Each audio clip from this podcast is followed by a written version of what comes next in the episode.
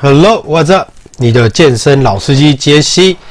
哎，今天呢，到朋友家轰俊卧推，然后有买了一个新的弹弓，黑色的啦，就是阻力比较强的。嗯，然后他是说可以做到一百六以上，但是今天因为想要慢慢来，所以呢，就从七十热身。八十九十一百一百一一百二一百二十五，然后一百二十五这边都是无装，对，就没有带弹弓。然后一百三的时候开始做，然后做做做做到一四五以后，发现诶，感觉还有四成的余裕哦，可能一百五推得起来。结果后来呢，算错算到一百六，然后一放下来的时候，整个就被压。因为我觉得我的捕手好像也有点勉强的帮我起杠，可能真的，呃，对他来说有点太重，所以下次就趁另外一个伙伴在的时候，也请他一起来帮忙一下。因为光起杠的时候，你耗费那个力气哦，如果中间有卡住，其实你就会浪费很多力量。那因为今天练的地方有猫哦，很可爱，然后。呃，在做那个四点稳定，就是你的两个肩膀、脚核心的时候，我发现上腰带真的很有差，很有差。起码对我来讲，就是我觉得我的中间整个是稳住的。然后我自己是比较适合腿宽一点的站距，因为它会让我整个四个点就是很像汽车四个轮胎，把自己身体稳住。所以下来的时候，那个。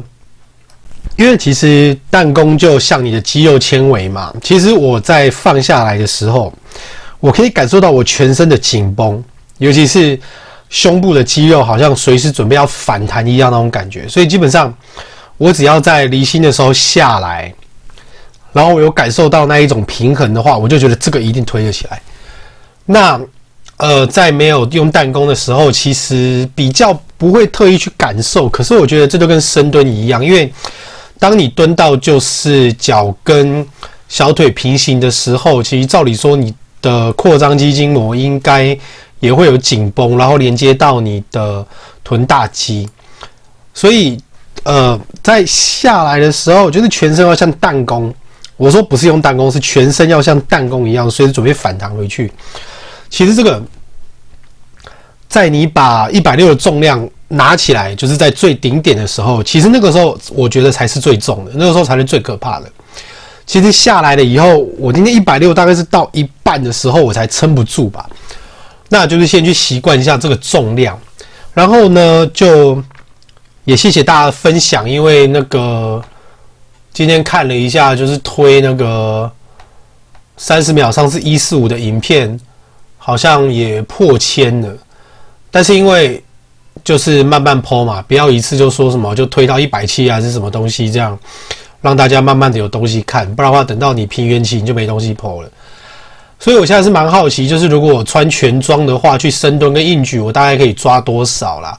但是还是先尽量的，就是只用腰带，就是不要用那么多的辅助设备。那卧推是因为乘胜追击啦，趁你现在推习惯。但是也不要过度的训练啦，做一休一那个一定要啦，因为毕竟人生要很平衡，你知道，健身是生活中的其中一环啦。OK，平衡的生活哈，平衡的生活，靠，我这样讲好像我已经老了。OK，所以呢，今天我要讲一个迷思哈，因为之前我们健身界的共识就是局部瘦身就是狗屁嘛，对不对？因为我跟你讲，因为局部瘦身这个观念哈。最主要是因为那个啦，二零零三年的《肌力体能训练期刊》啦，然后他们那个实验内容，其实我们之前也没有仔细看，因为我们就只知道哪有什么局部瘦身，切。但是看了一下他的研究内容，我也发现，干在冲冲三小这样，因为他的意思是说，他们就是找来一群受试者，只做单脚的腿推啊，单脚单脚的腿推，然后呢，他说重量非常非常轻。然后一次推九百六到一千两百次，为什么要推那么多次？他的实验的论点跟依据是什么？然后他说过了三个月，发现上半身的脂肪比下半身还要多，两只脚燃烧掉的脂肪一样多。呃呃，OK，好。那问题是，这个不是一般人会去做的数量跟模式吧？你会一只脚然后推个九百六到一千两百次吗？然后三个月不会，所以我觉得只能这样讲的，就是说变数非常多啦。因为照他这个样子的话，的确齁，这个实验不够严谨啦，我该这样子讲。对，因为你还是要照你本身一般人会去进行的方式这样来做，所以呢，新的这一个实验哈，他说实现局部燃脂到底 O 不 OK？好，先讲一下这一次的实验方式哈。其实我觉得越简单的实验越简单，我的意思是说越符合一般人真的会做的生活的实验。反而是最准确的，因为二零一七年的这个实验呢，它是总共八周啊，我是觉得有点短啊。但是如果这是真理的话，时间长短也不会影响那么多。他说就是有一组做上半身的重训，然后三十分钟有氧，然后另一组就是下半身重训，然后三十分钟有氧，就这么简单。然后他们就发现结果是上半身重量训练越多，上半身减少更多脂肪。呃，OK，我想这个原理就是因为你上半身，如果你一直都在增加肌肉的话，那因为你上半身的肌肉就比较多嘛，所以相对你的脂肪就会减少啊。而且它也有做有氧，有氧基本上燃脂是最快的啦。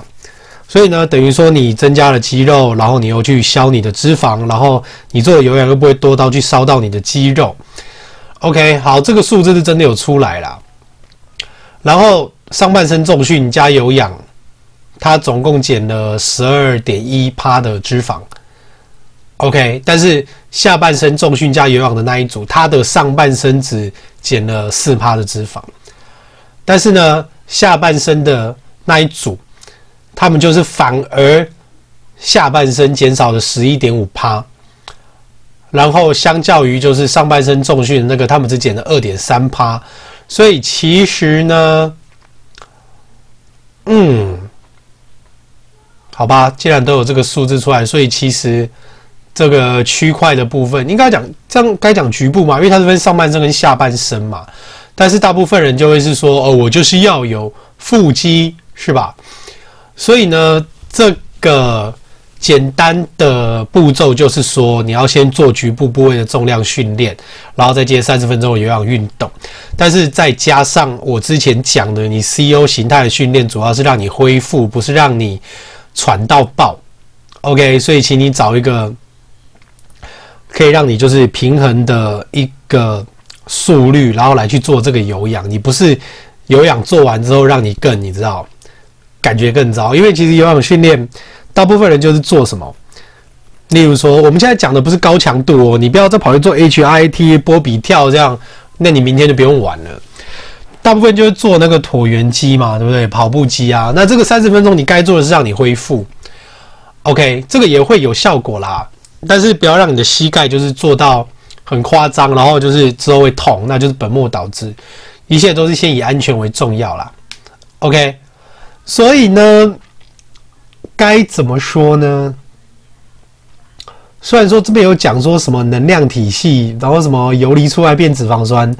我觉得这个我们大家都不要想太多啦，你就试试看，你就试试看。那一方面是因为，如果你只练局部的肌肉，那相对那个部位的肌肉会更明显嘛。所以说，如果跟其他的部位比起来，它应该就会更容易显现出来这个效果。所以我个人是比较偏向这样子想，我也不是管什么局部燃脂，就是你自己对这个部位满不满意啦。OK。所以呢，呃，今天已经二十八号了吼，然后休息一下，然后礼拜四要去深蹲，呃，OK，好，那就大家都有一个很好的休息，再去练之后的训练吧。那要看我的影片，就可以到你的英文老司机杰西的 YouTube 就可以看得到。好，然后呢，要来找我上课，就直接联络我在下面的留言区。好，那我们今天先讲到这边，拜拜！我是你的健身老司机杰西，明天见。